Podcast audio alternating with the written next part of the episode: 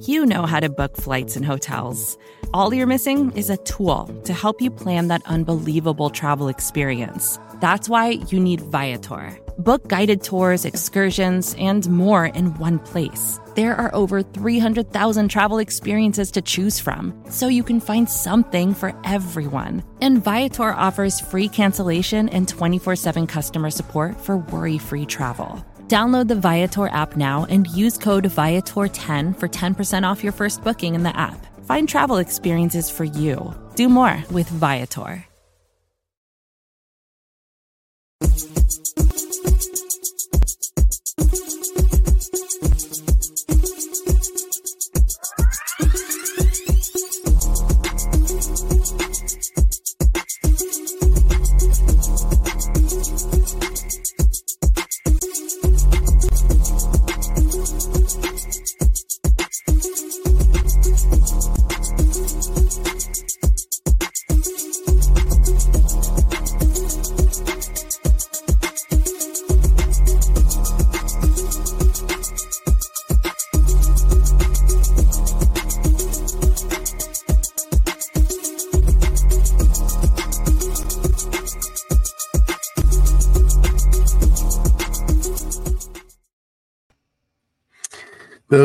Just keep finding ways to win and staying alive are those Cincinnati Bengals. I'm Anthony Cosenza. He is John Sheeran. This is the Orange and Black Insider. Man, uh, for all of us being in mock draft mode, John, in just just a few short weeks ago, man alive, it is uh, really turned on a dime. Bengals winners of three straight, including a crazy one last Saturday. I mean, is the is the Ted Lasso sign up in the locker room yet? Is there an orange belief sign yet? I mean, I, I, for those who don't know, the first, the only time that me and Anthony have met in person was Week One of 2021. The Bengals hosted That's right, the Minnesota yeah. Vikings. That game yeah. went to overtime and was ended by Nevin McPherson uh, field goal at the buzzer. The final score was 27 to 24 there was a Vikings turnover in that game that did count. There was a Vikings turnover in this game that didn't count, but there was no crazy T. Higgins reminiscing AJ Green jump ball extendo arm mm-hmm. over the goal line. So very similar games and how they turned out, but this game was very unique in so many different ways. Very unique in so many different ways for sure, and had some of the wildest plays. I mean, it was T. Higgins' emotional roller coaster of a day um, you know, started off with two, you know, kind of bad drops down the field and ended up making play after play late in the in the game after just kind of a, an up and down year for him in general.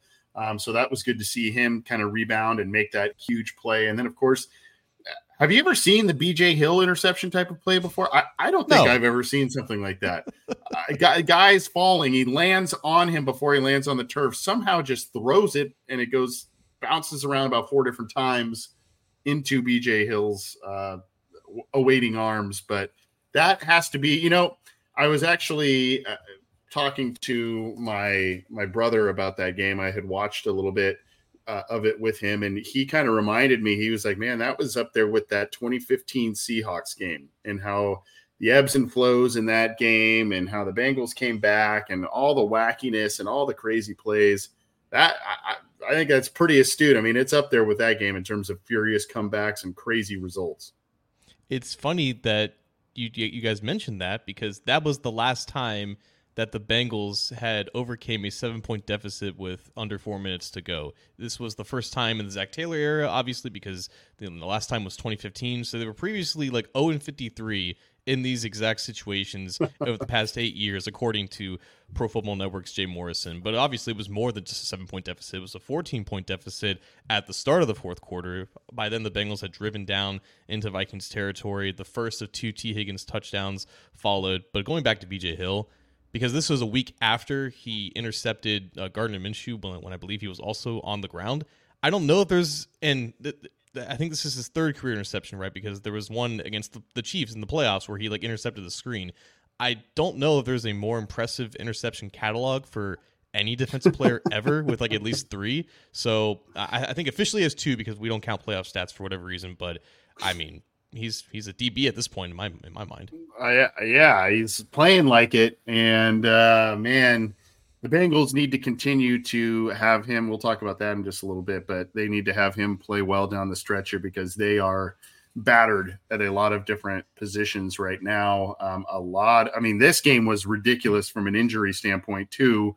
And we'll talk about injuries as it looks going forward, but what I'm the, the, element of the injuries that I want to talk about here is the Bengals overcoming those in this game. I mean, it was Alex Cappa that had left the game. DJ Reader had a severe injury. Ja'Marr Chase left the game.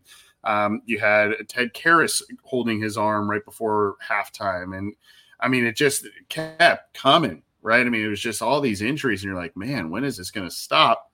And so I, that was one of the things that I felt was one of the most impressive elements of this game was the fact that the Bengals were able to overcome all that stuff and still pull out just a crazy win.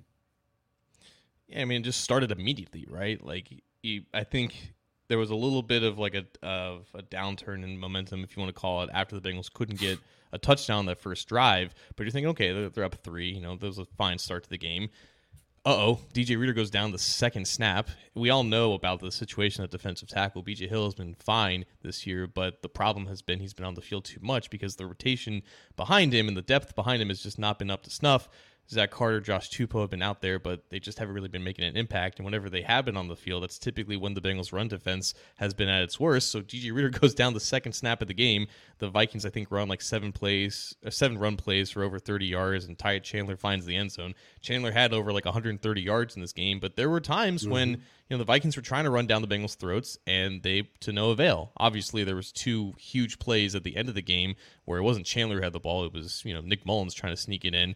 But I was I was definitely impressed with you know Zach Carter and Josh Tupou didn't play out of their minds necessarily, but I think they played definitely well enough in Reader's absence. But that that's going to be such a huge void that I don't think the Bengals could possibly fill. Like they tried to fill it with a waiver claim earlier this week. This week they did make a waiver claim, I believe today to try to do it, but you can't replace DJ Reader, right? Just like you arguably can't replace Ted Karras, and he went down, or he he was you know walking out the field injured at the end of the at the end of the first half. Alex Cappa was dealing with something. Uh, obviously, you know the Bengals' best remaining offensive player, Ja'Marr Chase, ended up with an injury too. It was just it was an avalanche, and it's it's just one of those games where I, I think it was you know this time last year when the Bengals' offensive line was com- completely healthy throughout the entire year. Then the injuries just started piling in. Sometimes it just happens like that. But of course, you know what's what's adversity to this Bengals team? They just continue to find ways to overcome it. They do find ways to overcome it. That is for sure. Um, let's let's talk a little bit because we we did a post game show, so we talked a lot about the stats and everything with the Vikings win, but definitely wanted to at least touch on it again because I'm we're here a handful of days later and it's still like, man, this is this is one of those just wackiest wins I think we've seen in quite some time. Um, let's let's bring up the playoff picture because this is, uh, and I, I showed this on the post game show a few days ago, but obviously things have changed with a weekend's worth of games um, since. Bengals kind of got help, but really didn't get a lot of help uh, this this weekend. Uh, I'm looking at you, Cowboys. You didn't really do anything to help the Bengals out. Uh, so clinched here. Um, you know, there's only one that have has definitely clinched in the AFC, and that is the Baltimore Ravens with their win on Sunday night. And you've got the Niners, Cowboys, and Eagles have all clinched in their uh, conference on the NFC side. Uh, the Lions are in hunt for the the three seed, the Buccaneers four seed. Man, atop their division at a just a super respectable seven and seven. Those Tampa Bay Buccaneers, um, Vikings, the sixth seed, falling to seven and seven after the loss to the Bengals. Rams, the seventh seed. So in the hunt here, uh, you got the Dolphins aiming for the two seed. The Chiefs, and this is courtesy of NFL.com, by the way. This these graphics. Chiefs um, at the three seed, they've been all over the place. They're nine and five. They're winning games, but it's looking uh, to be kind of tenuous there a little bit.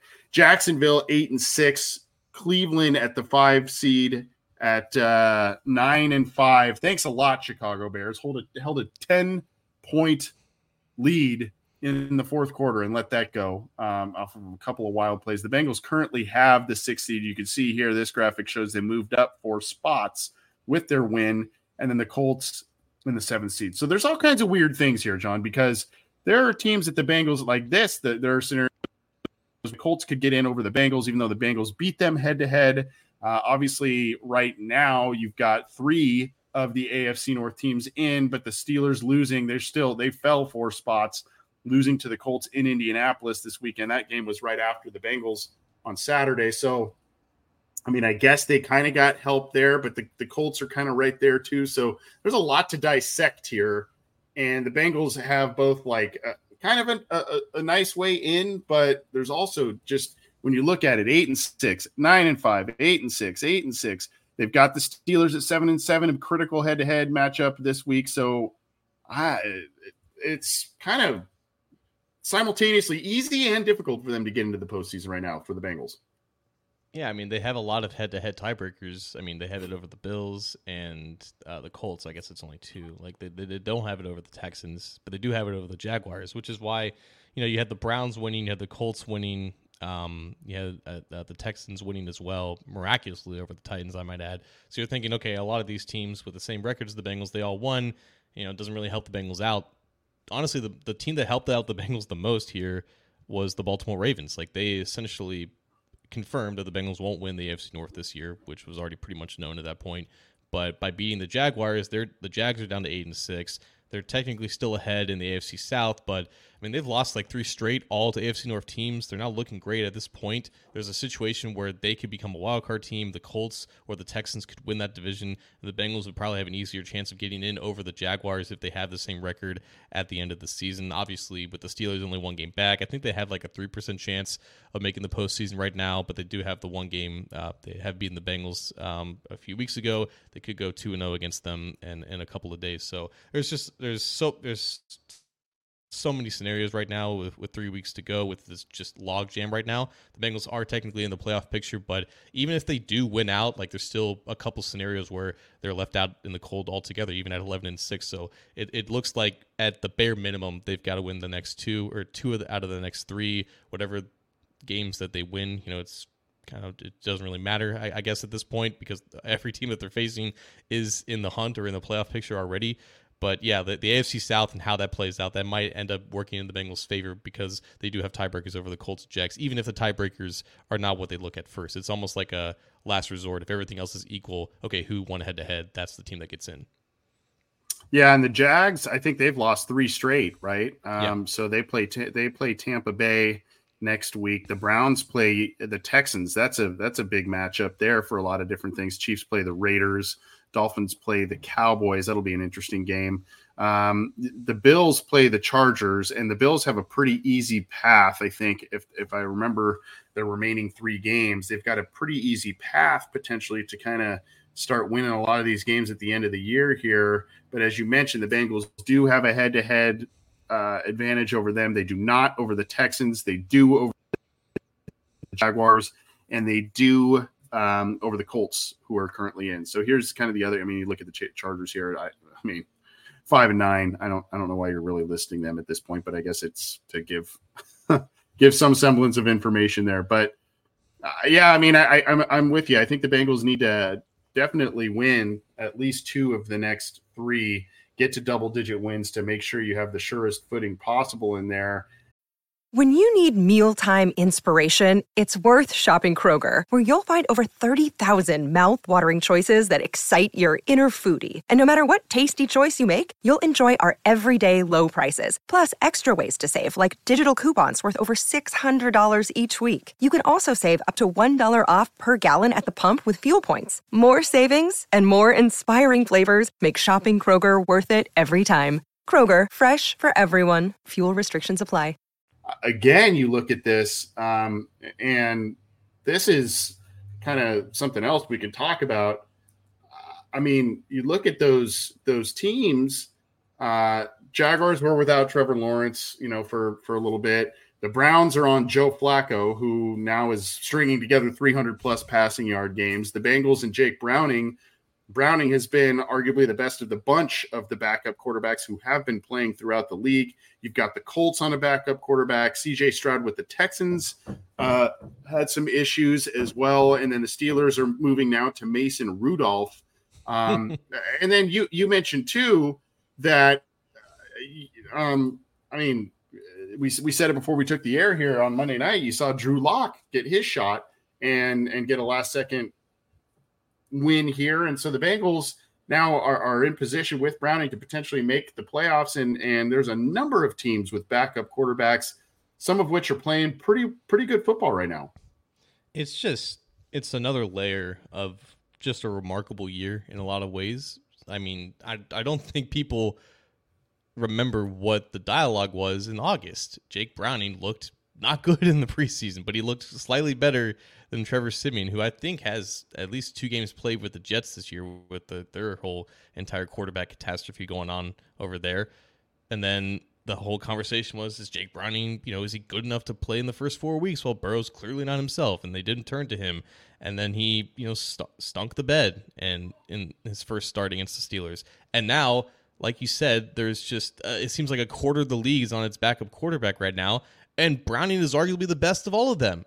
Whether you want to look at the production or look at the tape, the tape is still a little bit spotty compared to the production, but the results are there, right? It, it's it's indisputable. It's created a whole new narrative not only about Browning as a player, but as the Bengals, as the coaching staff, as the scheme, as the offense, as the architects behind this offense. It's creating a narrative of Joe Burrow that somehow he's not as valuable as he was only a few weeks ago, right? When he was still healthy and one of the best quarterbacks mm-hmm. in the NFL. It's it's just been a remarkable roller coaster. And I cannot believe that we're here talking about the Bengals have arguably one of the best, if not the best backup quarterback in the NFL, at least playing like it right now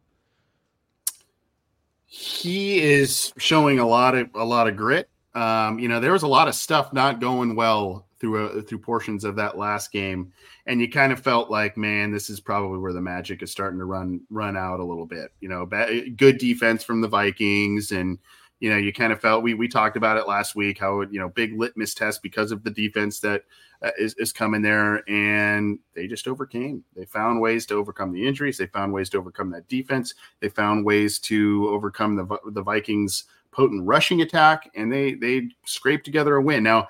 I see this from Dan the man in our live chats. Eleven and six, we're good. Ten and seven, we need help. Nine and eight, break out the mock drafts. Probably accurate um, but here's the thing: eleven and six, John. That would put the Bengals at six straight. Would that would I mean, I, you got to go one week at a time here, but that is six or would be six straight wins with Jake Browning at the helm.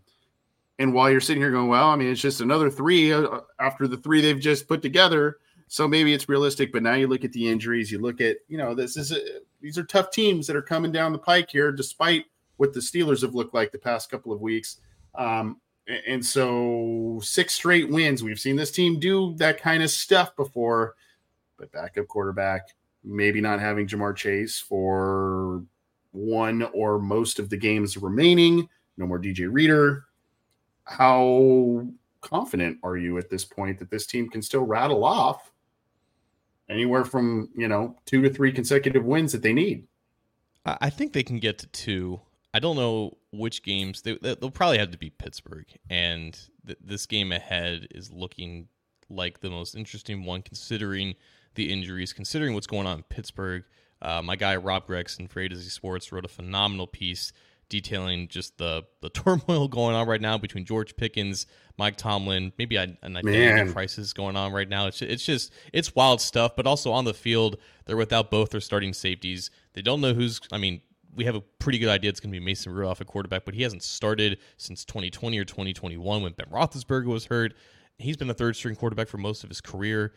It's it, a lot is going on with Pittsburgh right now, and even without Ja'Marr Chase and DJ Reader, you have to think with the way that Browning is playing, with the way that the offense is kind of picking him up with with schemes and just everything that's going on. You have to think that the Bengals should win this game, and then you have the Chiefs and the Browns after that. I, I, the Browns still have the best defense in the NFL. Joe Flacco is not playing like a losing quarterback necessarily. Like he's doing enough. The Chiefs, they were losing at the. I think they lost like two or three straight, but then they found themselves again against the Chiefs or against the Patriots. Excuse me. But I mean, it's. I think this defense still knows how to limit Patrick Mahomes better than most other teams, and now he doesn't really have a, a wide receiver aside from a rookie and Rashee Rice, and you know Kelce's still there, but it's just not the same machine that it was, and we don't know if it's going to get turned on for the postseason. So I, I think they can steal one of those two games, but they're definitely going to be as tough as it was against Minnesota, as it was against Jacksonville. It, it's not going to be you know the Jake Browning show steamrolling over anyone. It's still I think the results are still going to mostly be there, but I I really question if the, if it comes down to a situation where again if they get down in, into a hole and they face a team that rushes the ball well. I, don't know how this team, this defensive line specifically, can hold up without Reader for extended periods of time. It's going to take again, Zach Carter and Josh Tupou, Jay Tufele now uh, rising up as probably an activated player. It's going to take all of them to play really well and uh, you know continue good performances from Logan Wilson, Germaine Pratt too. It's the biggest question to me because somehow, some way, this offensive coaching staff at least has found ways to get over the fact that without star players, it's still able to to produce. Like without Joe Burrow, they're three and one. Without Ja'Marr Chase last year, they were three and one, and they produced quality offensive outputs. Now yeah, without both. Good point. So I, I, don't know. I don't know if, if, losing both is just the the straw that broke the, the extremely heavy straw that broke the camel's back. But we're we're gonna find out. The uh, the other thing that's you know I see you know there's we're trying to collect positives and all that kind of stuff. Here's the thing that stands out to me as I guess from a viability standpoint of the Bengals going forward and if they do make it into the playoffs, what bodes well for them? Look at the look at the three wins that they have had. Now, granted, they've uh, two of them have been in overtime. One was a blowout win, which was nice, but two of them have been in, in overtime. But these those three teams and the one possession loss to the Steelers, those four teams are in the playoff picture and or are currently seeded to make the playoffs at this point um, with the exception of the Steelers on the outside looking in. But the rest of the teams are currently seeded. So my point in bringing that up is, is those are quality opponents. They're not stringing together wins against teams that have three wins and four wins at this point in the season. These are teams that are uh, in the playoff picture and would make the playoffs at this point in time should it start with a couple of games remaining. So, uh, and then on top of that, I mean, Vikings notwithstanding, if the Bengals make it in, some of these teams that they have beaten in this three game streak, they would probably face uh, uh, one of them in in the postseason as well, and they've shown the ability to beat these types of teams. So, I, I, I guess from a confidence standpoint going forward, that's where I kind of find the the ray of uh, ray of light at the end of the tunnel a little bit here. If it seems a little bit tenuous for them to get in, is not only have they proven that they can beat playoff caliber teams to make it and continue to continue winning regular season games to make it into the playoffs. But then also those same caliber of teams will will likely be in the uh, playoff bracket, and that bodes well for them going forward too. It's looking like the only team that's going to be in the if the Bengals do make the playoffs. It's looking like the only team that's going to be there with them that they haven't faced this year are the Miami Dolphins, and right now they're dealing with Tyreek Hill, uh, his ankle injury, but they seem to be perfectly fine against a really good Jets defense. They shut him out. So you know, Tua, Mc, Mc, McDaniel, and Jaylen Waddle, it, it's still a unit that needs to be respected. And again, I, I just look at the defense right now because taking away the turnovers and uh, like the spikes and all the other you know um, things that kind of fluctuate the numbers here, the Bengals have arguably the worst defense in the NFL, and it's predicated on the fact that they allow the most explosive plays and that you know for the most part they're able to stop teams from actually getting into the end zone miraculously even like it's almost like an expectation at this point. But when you face some of these offenses in the postseason that are able to find answers that other teams may not it's like it, it's a problem. And I, it's a stark contrast i think to the past two years when the bengals defense has almost always stepped up in the postseason. They don't allow high scoring games in january and sometimes even february especially against the best quarterbacks in the league josh allen patrick mahomes.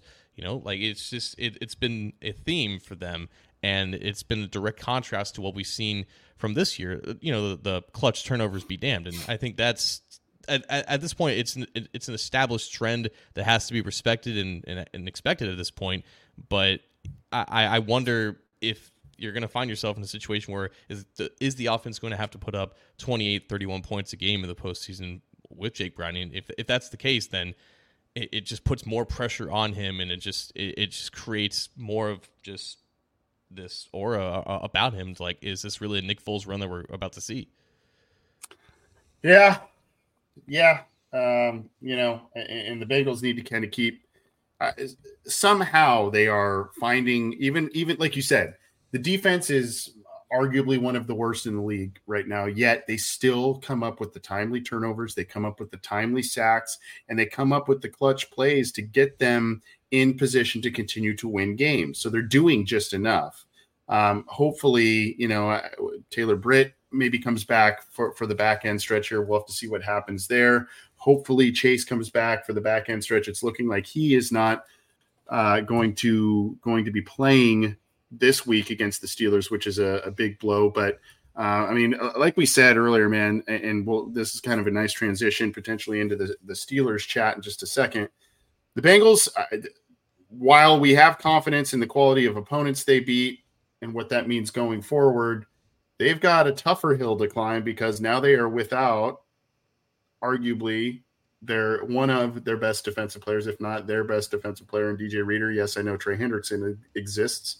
Um, but a very good player, a fantastic player in DJ Reader, and then of course Chase, who who just is electrifying. So they now lost a star on both sides of the ball, and Reader's gone for the year, and that's not going to be good for next year either, um, because that injury is a long rehab process and it happened late in the season. So I'm gutted for that guy. But uh, you know, I, the Bengals have a lot to overcome, and somehow they did it this last week. Can they do it again and again and again these next three weeks? I want I want to talk about the the Ja'Marr Chase timeline because it's kind of been topsy turvy.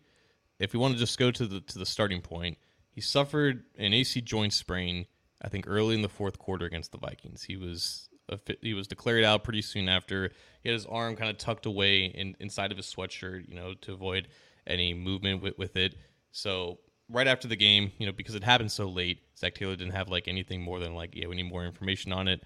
And then the next morning, Ian Rapoport comes out and says there's optimism that Chase may not miss any time with his AC joint sprain, which is, you know, separated shoulder, right?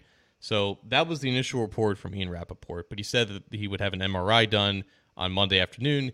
The MRI happens, and then Rapoport's report, the new one, said that there, the expectation is he's going to miss Saturday's game against the Pittsburgh Steelers and potentially even more time. Typically, you know, like the best case scenario for this is like maybe two weeks, but if you have, you know, a lot of luck on your side or whatever the case may be, maybe it's not that bad of, of a of a separation. Maybe you could play within that week. So then mm-hmm. Zac Taylor on Tuesday says that Chase is still day to day. We're going to see he's not going to practice Tuesday. He didn't practice Tuesday. He did not practice Wednesday either, which is today when we're, when we're recording this. Then there was another report from Bleacher Report's Jordan Schultz who said that basically Ja'Marr Chase is going to be out for this Saturday, and he and just like Rapoport also said that he may miss more time as well. So that's where we're trending right now. Bengals have practiced twice this week. The only player to not participate has been Ja'Marr Chase. You're not going to see him out there if he doesn't practice at all. I doubt he's going to practice on Thursday. If you're listening to this on Thursday, then practice already happened. I don't expect him to practice that day. So you're looking at a situation where Ja'Marr Chase is at least out for this week, and then we're just on to seeing if he's going to practice next week. Whew.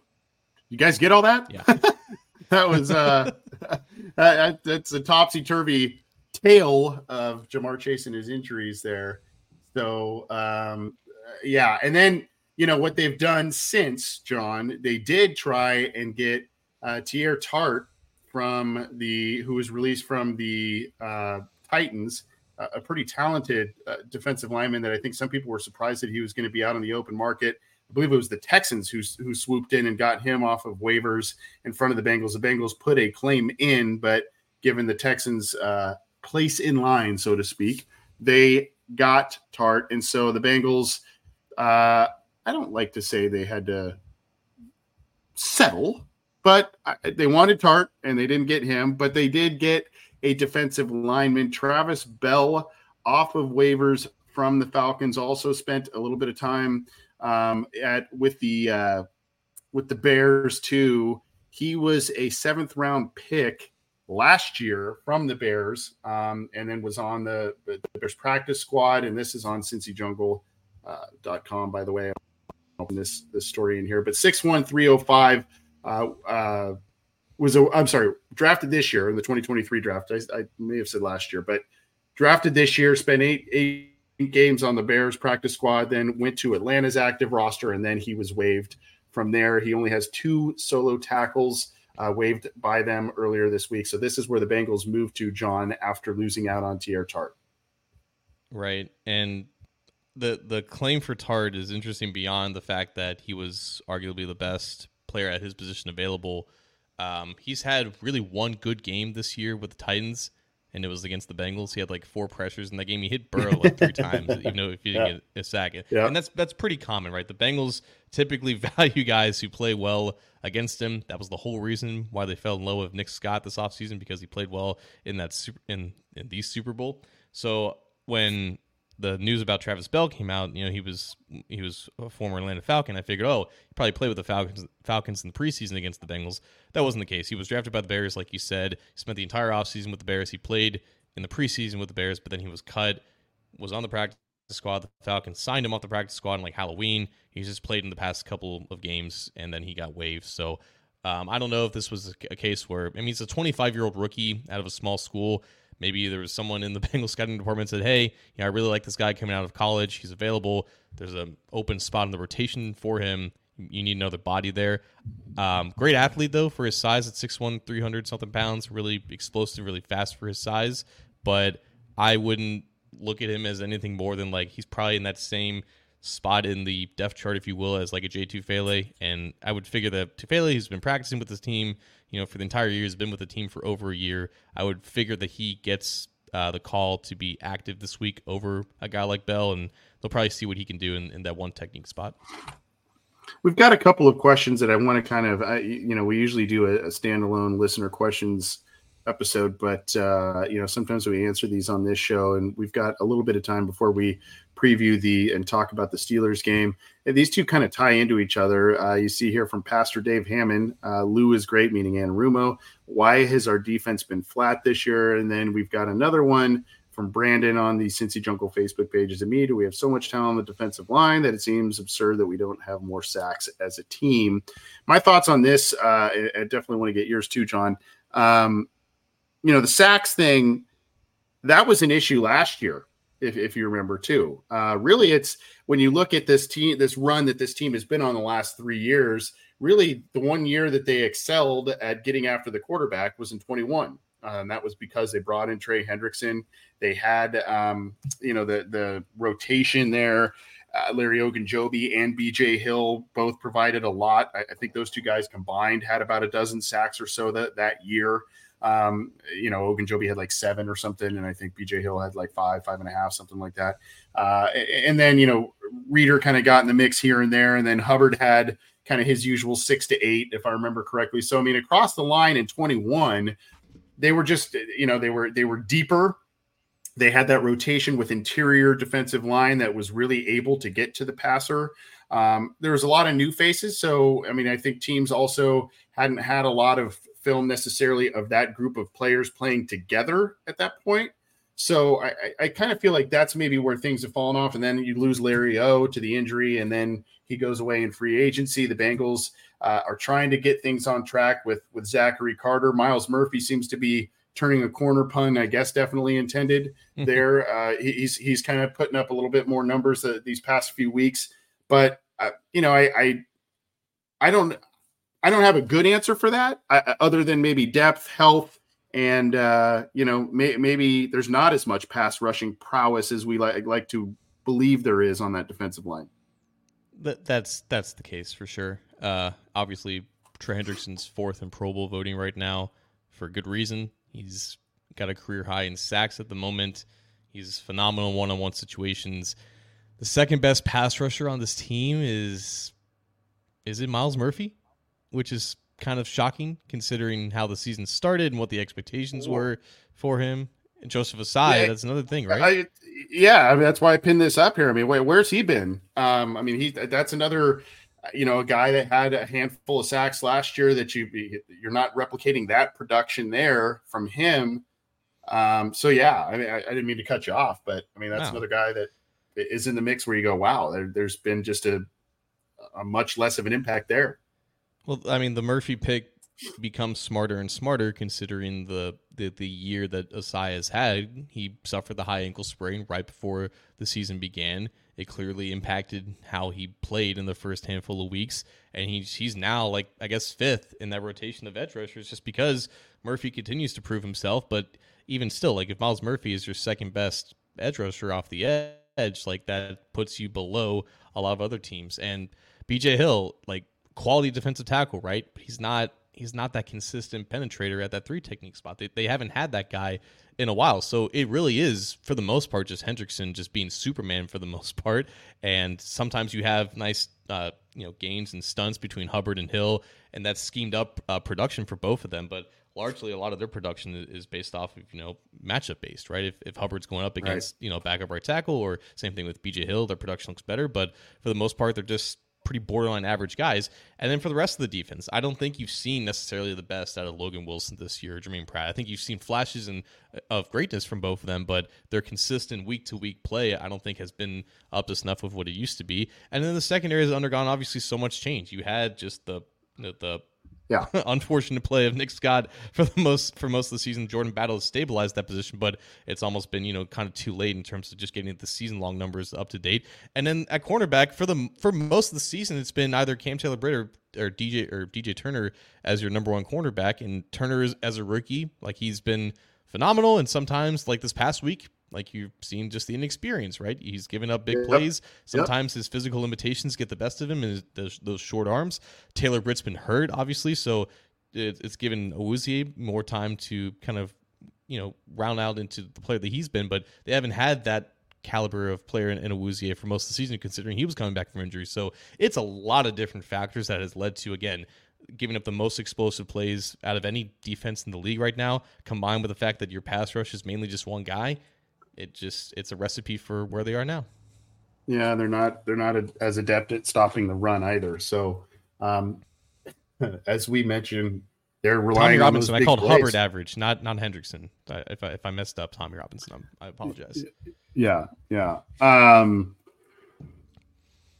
yeah, it's just that there there were there's a reliance more on the big plays. Um, they're they're not kind of the the more plodding defense that gets you gets off the field or just forces a field goal. It's kind of feast or famine a little bit this year, and that's just a difference because of roster attrition and and other elements that we just discussed. But good questions from a couple of you there, and uh, you know I I don't ex- no reader. You still don't have Taylor Britt back. I don't I don't know that it's going to get much better than what we've seen, unfortunately, to this point. So it's going to probably be more of the same, and the offense is going to need to score a high volume of points in order for the Bengals to keep winning. Uh, this is the Orange and Black Insider Bengals podcast. He's John Sheeran. I'm Anthony Cosenza, and we do this show and have a lot of fun with it. Hopefully, you enjoy it as well, whether you catch it on our YouTube channel.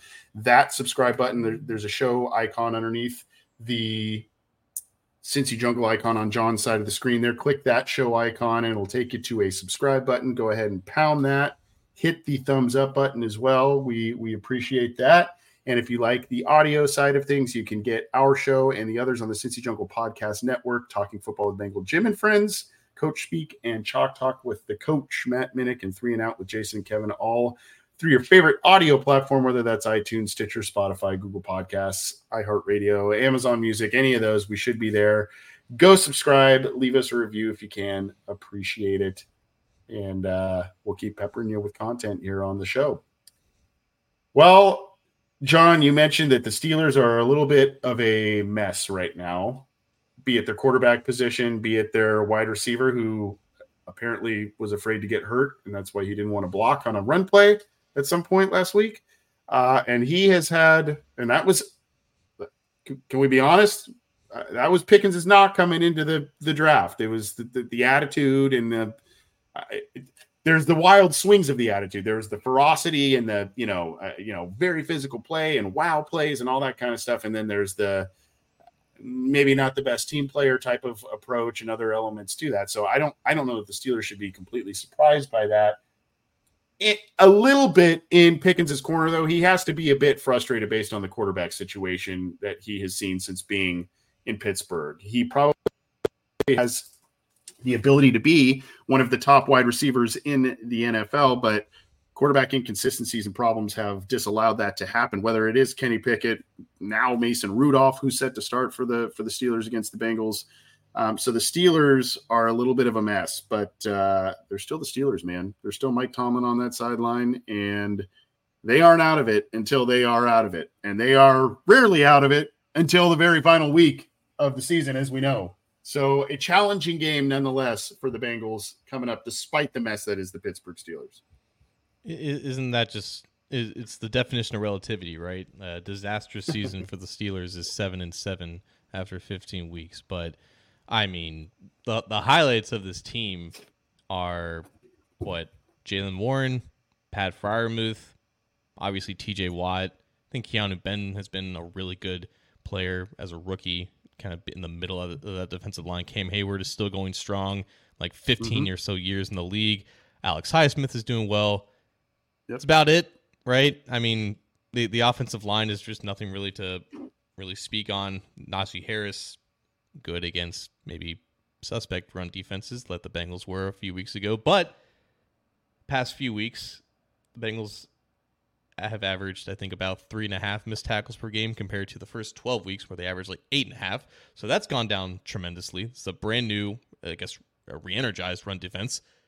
Minus DJ Reader though, like that's I, I I continue to go back to that. He's the most impactful nose tackle in the game. I don't think it's even close, considering as good as he is a run defender. He's even just as good at rushing the passer, which seems unbelievable considering how huge he is. But how they rotate in and out at that position against again a running back duo that rushed for like 150 yards on them not even a month ago with a with a third string quarterback in the game, we don't know what the passing game is going to look like. They have to they have to go into this game thinking our wide receiver situation is a mess. Diontae and, and George are just thinking about themselves, just just just just just being honest, right? They just had moments like that where like, yeah, these guys are frustrated. They're thinking about them. They're not really thinking about the betterment of the team. It's it's it's not it's not great. So I, I it wouldn't surprise if the Steelers just forced the run game in this one, considering that's where the Bengals should be the weakest. Um, and that may it may result in what what it was in week 12 but even still they scored 16 points in that game. So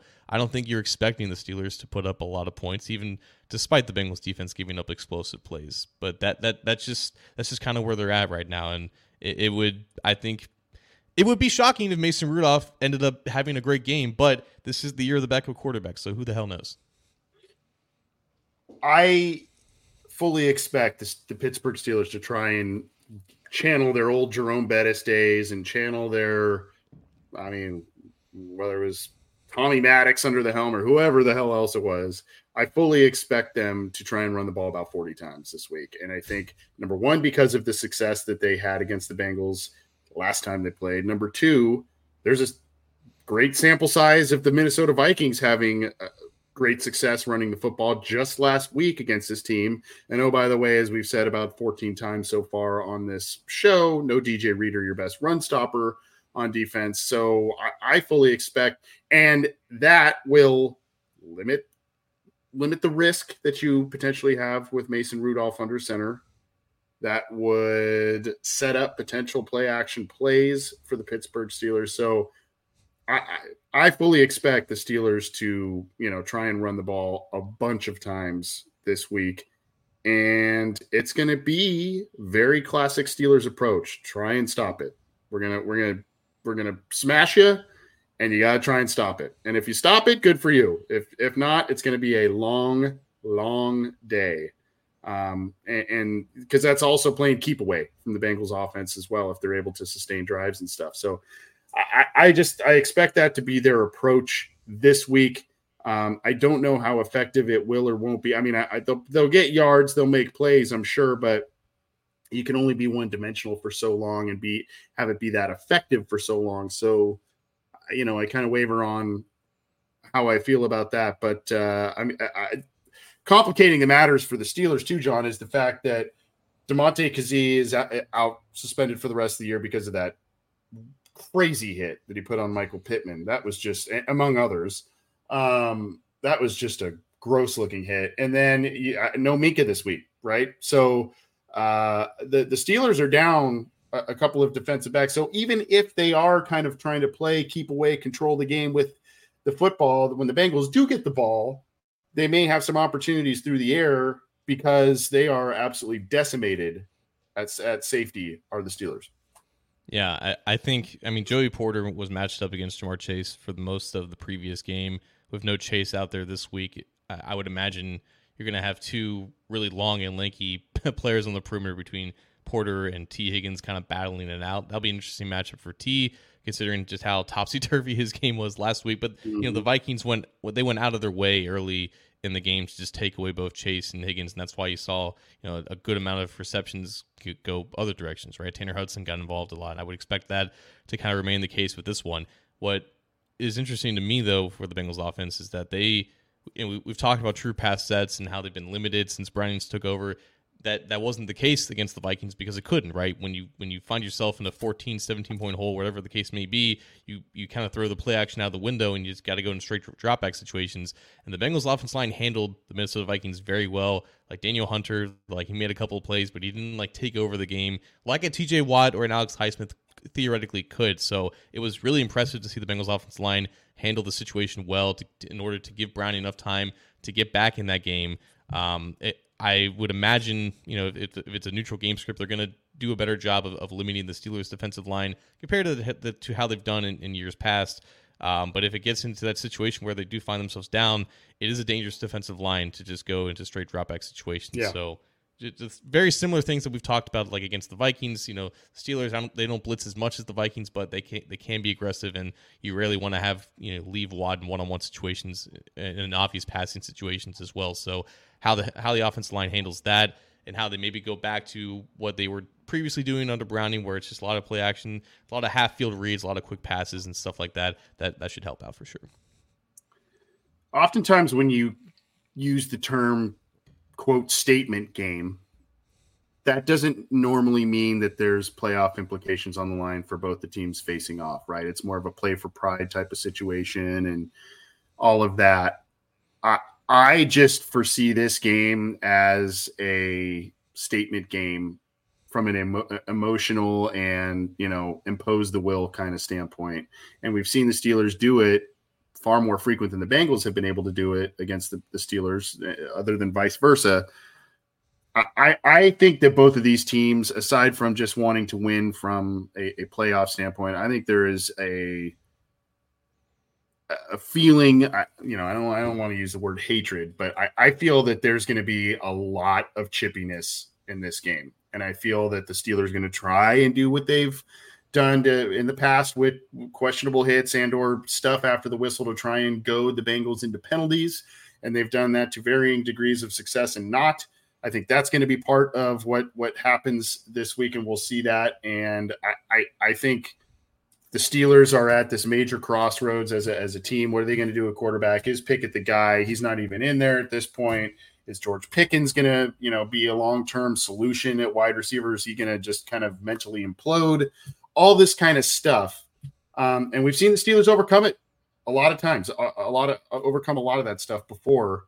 And this may be the week that they really say, you know, it's the Bengals. We got to, you know, we're going to, we're going to do what we do against the Bengals. Right. And I see the Bengals just saying, man, that people keep counting us out because of injuries and the quarterback play and all of that. And this is a team I think they really want to I, I, just get the sense the Bengals want to win this game and win it by a sizable amount. I, that's I, I, don't know what's telling me that. I don't know that players are necessarily saying that, but I think they're going if they get a lead and they smell blood in the water, do the Bengals against a reeling Steelers team. I think they're going to try and just continue to pounce. I'm not. I'm not going to predict uh, a multi-score win, but I think I am going to predict a win. The Steelers play the Seahawks at Seattle next week, and then at Baltimore the week after that if they lose this game, it's it, it's curtains for the season. It's potentially curtains for just who they are. Honestly, like I don't I don't really know what Mike Tomlin's you know future really holds there.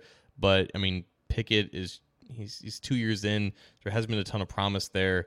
Like they fire their offensive coordinator. It's the first mid-season co- coaching change that they've ever made in since World War II. Like at a certain point, the Steelers have to just sit back and say, has the has has the NFL just kind of passed us by, and this could just be the game that puts the nail in the coffin. And I think there's there's an opportunity there for the Bengals to, to do that of, of, of all teams, right? The the the redheaded stepchild of the Steelers the past 20 years, at least before Zac Taylor and Joe Burrow has come here. Like th- this is the chance to really just just end it, and I I think. I think they're going to do it. And, you know, I predicted them to win last week because I thought they had the better quarterback. Nick Mullens played well, but Jake Browning continues to play well on his own. And he, again, just doing that pulling off that comeback against the, that Vikings defense, despite everything that the Vikings defense was throwing at him, it it showed me enough to say that you know he can he can do this against quality defenses too. That's what the Steelers still have. So I'm gonna say it's gonna be 17-13 Bengals. Mm, ugly one. Okay. I so I I see a lot of stuff teeing it up to you know hey you know the, all this negative Steelers talk this week and everything going into a Steelers rebound against the like you said, the team that they just love to take it out, take their frustrations and anger out upon in the Cincinnati Bengals. They're in Pittsburgh, right? I mean, it's all this stuff where you go, oh boy, this is setting up for for this, that, and the other thing. Um, I, I just I'm I'm kind of with you though. I, I think I, I, think the Bengals would like when I what I said earlier. I think the Bengals would like to really take it to them and, and beat them by a sizable amount. I don't think that that's going to necessarily take place because I don't think that's really where the Steelers are right now. But I do think the Bengals, uh, you know, sneak out this one, and I'll I'll say kind of similarly ugly. I'll say uh, twenty to sixteen. Um, and, and, I think the Bengals kind of, uh, you know, sneak out of there and slide out of there with a win you know, almost any other time, I would say, you know, uh, Steelers. I, I just I, I, trust the Steelers more historically than the Bengals in a lot of different respects, but uh, they're just there. There's a lot going on there. There's a lot going on there, and I respect the way that they uh, have had a winning culture there and all the championships and all that kind of stuff. But I, I I just see the wheels being a little wobbly right now, which is uncharacteristic for the Steelers for sure. I just I see it being a little little wobbly. Of course, the alternate here is that the Steelers are on the ropes. A lot of the you know, there's a lot of scrutiny in the media about them. The Bengals are coming off an emotional, you know, last second yeah. win. The Steelers have lost three in a row, by the way, since playing the Bengals. So this would be their fourth straight loss if it does happen. The opposite could easily occur too, right? It's just oh, the Steelers found their way against the Bengals, despite Mason Rudolph playing, and he, you know he's three zero oh now against the Bengals. So I, we, we've seen it before, right? But I, it's just all all logic is pointing to the Bengals despite their injuries, just because the Steelers are just as banged up and they're just as deficient in the most important areas. So that's typically what matters more than anything. Yeah, well, that's uh that's what we've got for this show and the Steelers preview. We're gonna drop the mic and get on out of here. What do you have for us, John Sheeran? Nothing more than just uh, happy Festivus, whatever holiday that you celebrate. And um, I don't know how long the voting goes for, but I know Ted Karras is still first in the Walter Mann or Walter Payton Man of the Year fan voting section of the award. Um, obviously, since he had everything he does uh, for adults with disabilities, just is a remarkable story. Just so keep retweeting, keep voting on Twitter. Let's try to get him this dub. Yeah, I, uh, I'm definitely in agreement for that, and that you know, with with some folks in my family that uh, you know have and people we're close to that have special needs. Um, you know, that's definitely stuff that I think is uh, it's cause very worth worthwhile. He's been kind to us at Cincy Jungle. He's been kind to all kinds of different uh, shows and fans and all kinds of stuff. He's been one of the one of the better free agent gets by the Bengals, not only on the field but off the field. Just a just a great dude. So definitely keep that momentum rolling. Uh, I don't. I don't know how people are going to feel about me sharing this. I guess I'm just going to share this information. Um, because of the week that it is and who the Bengals play. There is a new book out, and I, I, the reason I'm promoting this is because I was mailed this book from the author and his publicist, uh, John John Harris, and it's you can see the forwards by by Tony Dungy, football coach, and I, you know I was just kind of intrigued. We tried to get the author on, uh, unfortunately, like when the two games played, it was like the week leading up to Christmas and the week leading up to Thanksgiving, so we could just timing wasn't wasn't good there but I haven't read it yet. But I'm just I'm kind of curious, and obviously a, a lot of Bengals fans, uh, you know, there's a lot of history between the Pittsburgh Steelers, and we were just talking about how the Steelers and Mike Tomlin have not had a losing season since he has been head coach. Um, so I'm kind of curious to see, you know, there's interviews from players and all kinds of different stuff in here talking about him, his coaching style, etc. Some people may say, "Oh, why the hell would I care about that?" It's you know the Steelers coach, that sort of thing. But I mean, hey, we always have a, a eye in the peripheral on the on the Pittsburgh Steelers, what they're, what they're doing, and uh, maybe they live in our heads a little rent free sometimes. We'll, we, you know, whatever. But interesting book if you are uh, obviously you know kind of interested in in learning more about him the pittsburgh steelers uh, cool book out there tomlin the soul of a football coach by john harris and a foreword by the great tony dungy as well. So go check that out. Thought i'd give it a, at least a little bit of a plug. I don't i don't think there's anything that's like any, any nfl coach who's lasted as long as tomlin regardless what you think about him and his methods, like there's there's definitely valuable just anecdotes and learning experiences that I, I, think is just applicable for a lot of things. Like one of my favorite books uh, was about like Don, Don Coryell, you know, and, his system, yeah. his, his, teachings and everything. So like, there's a lot, a lot of value to that, and especially you know, tribalism is a thing, right? People look at the Steelers and think I, I hate them, I hate everything about Pittsburgh, even if I've never been to Pittsburgh. Phenomenal city, by the way, very beautiful. People can just kind of get mm. off of that, to see like the value and just other perspectives. I think it would be it it would do a lot of people a lot of good. Yep, yep, and with all the history between the two teams, at least uh, diving deep into into more of that. I don't know. I think I, I, find it interesting, but go check it out if you are so inclined. Thank you, everybody. We had a lot of live viewers across a lot of different platforms. We restreamed a couple other Twitter accounts for the first time in a while, and we had a lot of live people uh, checking us out. Appreciate it. Subscribe to the YouTube channel by clicking the show icon underneath John there. And go subscribe to the Cincy Jungle audio channel to get all of the different shows that we offer on the podcast channel keep it to cincyjungle.com and what John's doing over at A to Z Sports for all your Cincinnati Bengals and AFC North coverage. We appreciate it. Bengals take on the Steelers right before Christmas Eve this Saturday. Gonna be a doozy. Hopefully, the Bengals come out on the right, the right side of things and uh, come out on top. Keep that winning streak going. John, take care. Uh, Merry Christmas, Happy Holidays, my friend. Merry Christmas, Happy Holidays.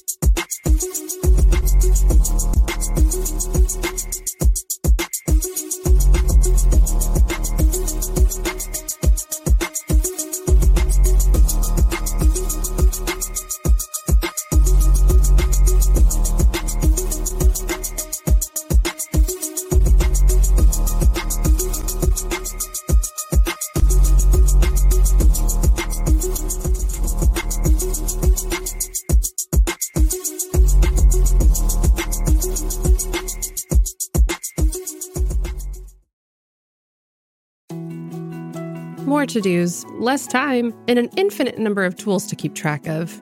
Sometimes doing business has never felt harder, but you don't need a miracle to hit your goals. You can just use HubSpot because their all in one customer platform can make growing your business infinitely easier.